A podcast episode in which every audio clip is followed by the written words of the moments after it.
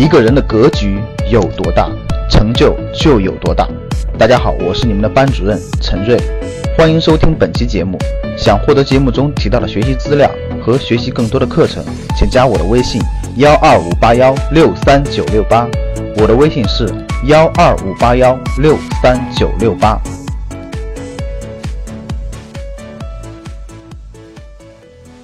我们总说头痛医头，脚痛医脚，没有实现财富自由的原因，很大可能不是在钱的金额上，而在其他看似不起眼，但是极其重要的地方。我们把投资者用于投资的钱叫做资本，资本呢需要满足三要素：金额足够大，使用时间足够长，再加上投资智慧。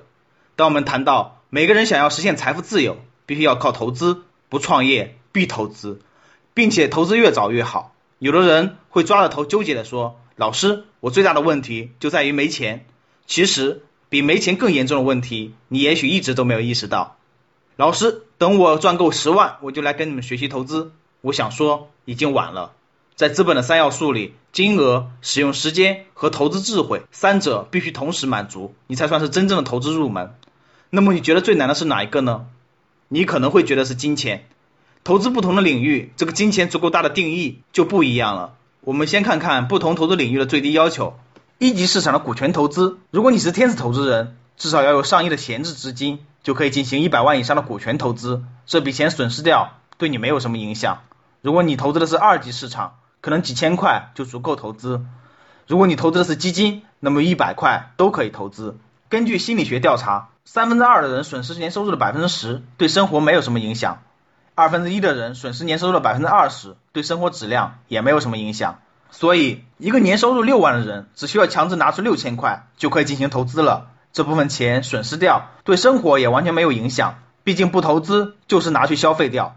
如果按照最低要求来看，金额大小其实并没有限制住很多人，几千块甚至几百块就可以开始投资。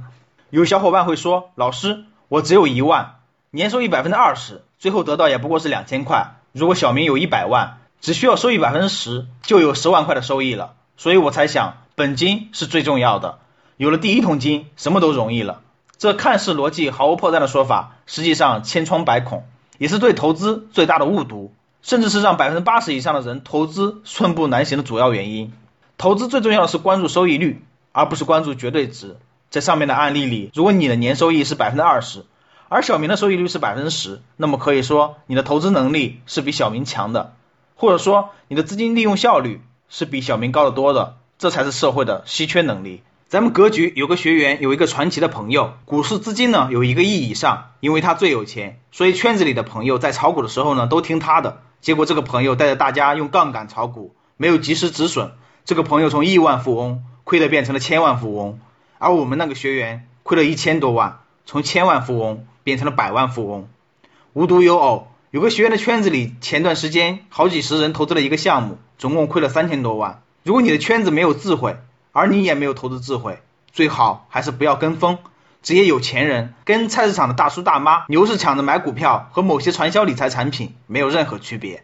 相信你也能开始理解，投资三要素中，投资的金额是最不重要的，投资智慧是至关重要的，否则根本留不住钱。你投资的金钱是三年以上不用的闲钱吗？还是说是下个月的生活费呢？你有没有用过信用卡还欠着不少钱？但是你还是想着靠投资赚了钱再还信用卡呢？有人建议贷款来投资更高收益的产品，你参与了吗？这些急用钱甚至借钱的投资，严格意义上根本就不算投资。哪怕你有一个亿，你只能用一天，你可能根本找不到什么投资标的。如果只有三个月，你可能也只能放银行或者买些短期的理财产品。如果有一年，你可以买些货币基金；如果有三年以上，甚至十年，或者这笔钱使用年限是无期限的，你才有可能做一些真正的投资。如果你用的不是闲钱，而是急用的钱，那么你的投资永远不可能走上正轨，甚至不可能获得持续的长期稳定的投资回报率。假如你有三十万，二零一八年四月需要还装修贷，结果你二零一七年二月拿去投资，因为你看好某个投资机会在一年后暴涨，至少能赚百分之十五。你满心欢喜的把钱投进去，等涨了之后再还贷款，结果二零一八年二月全球市场暴跌，你这笔钱亏损百分之五。三月份这笔急用钱你不得不取出来还装修贷，并且承担了百分之五的亏损。而在你取出来之后的五月份，你原本的投资机会暴涨百分之二十，只是一切都和你无关了。那么一笔钱多长时间不用才适合投资呢？至少三年以上，最好呢永远都用不到。咱们赵正宝老师在《格局精神》一书提到，一定要用三年以上的闲钱投资。我总结主要有三个原因：第一个呢是投资短期无法预测，长期可以预测；第二个呢是投资是靠天吃饭的，哪怕你能预测准备，但是机会什么时候来不一定；第三个呢是投资是理性的决策，要避免一些非理性的因素的干扰，而急用金就会让你变得不理智。只有用三年以上不用的闲钱，你才有可能变得理智。举个极端的案例，你让你五十五岁快要退休的爸妈。把他们的养老金拿来投资股市，看看他们是什么反应呢？我就真遇到一个五十岁的女性，因为没有做好养老规划，没有足够的钱养老，而把自己的养老金拿去股市投机搏一搏，想要在股市里面翻倍，这样退休呢就不会给孩子太大的压力。愿景是好的，想法是愚蠢的，行为呢是无可救药的。最后她的养老金亏了百分之二十。刚接触我的时候呢，就想让我推荐股票，我说这根本就帮不到她，她不相信，总觉得自己没赚钱就是错过了机会。根本原因是他根本就没有投资智慧，而他的金钱使用期限不过是几年，他想着一两年能翻倍，贪婪以及恐惧，丧失理智，离投资智慧越来越远，怎么可能在投资里面赚钱呢？万科有个传奇股东刘元生，他是王石的好朋友。一九八八年，刘元生以三百六十万元人民币买了三百六十万股万科股票，到现在都没有动过。以二零一八年四月十八号的市值三千三百一十六亿计算。刘元生的万科资产账面财富大约有三十三亿人民币，相当于三十年九百一十六倍。刘元生先生的这笔投资使用期限是三十年以上，甚至可以这么说，一九八八年这三百六十万对他来说永远都用不到。读到这里，你可以思考一下，你有没有一笔可以永远都用不到的钱呢？无论大小，我觉得百分之五十以上的都可以做到。就像上面心理学提到的研究，三分之二的人损失年收入百分之十，对生活没有什么影响。如果你有六万的年收入，六千元完全损失掉，对你生活也没有什么影响，那么你完全可以把这笔钱当做永远用不到的钱。不要去问别人拿多少钱投资，别人拿一百万做投资，对他们来说这笔钱完全损失掉是没有关系的，自然可以以很好的心态做好投资规划。而你拿出一百万做投资，可能是你全部家产，再加上一些贷款的钱，这完全就没有可比性。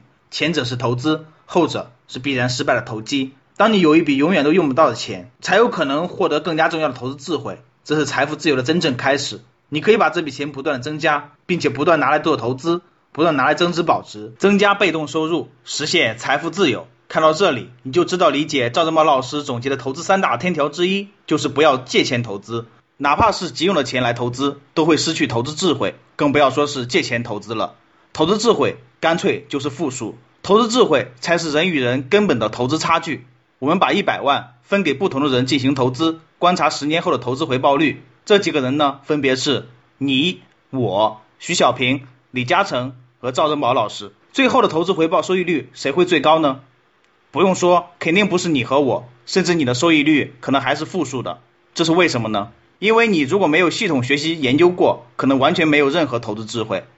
投资智慧在正确的投资领域，在正确的方向，用正确的方法进行投资。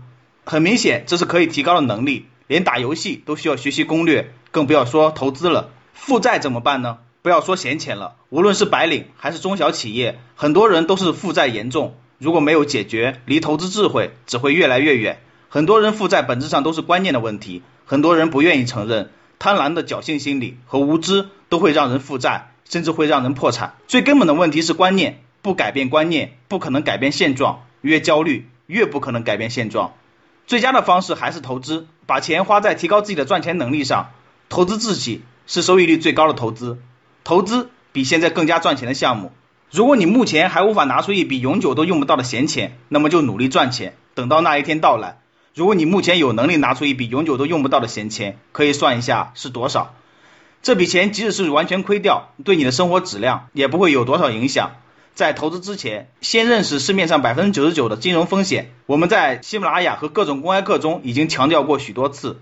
然后找对一个投资方向，选择正确的投资方法进行投资，用一笔永久都用不到的闲钱投资。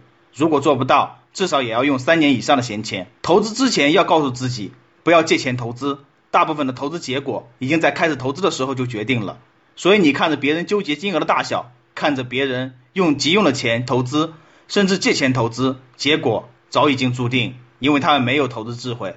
要知道，哪怕是雪球大 V 优兄，传世投资十圣道的作者关善祥，除了自己做投资，还给家族的亲戚做投资，但是最终的收益还是有着不小的差距的。拿着别人的钱投资，心态总会有很大的差距。投资心态非常重要，最重要的是投资智慧。想获得更多投资理财、创业、财经等干货内容的朋友们，请加微信幺二五八幺六三九六八及我们的 QQ 交流群六九三八八三八五六九三八八三八五。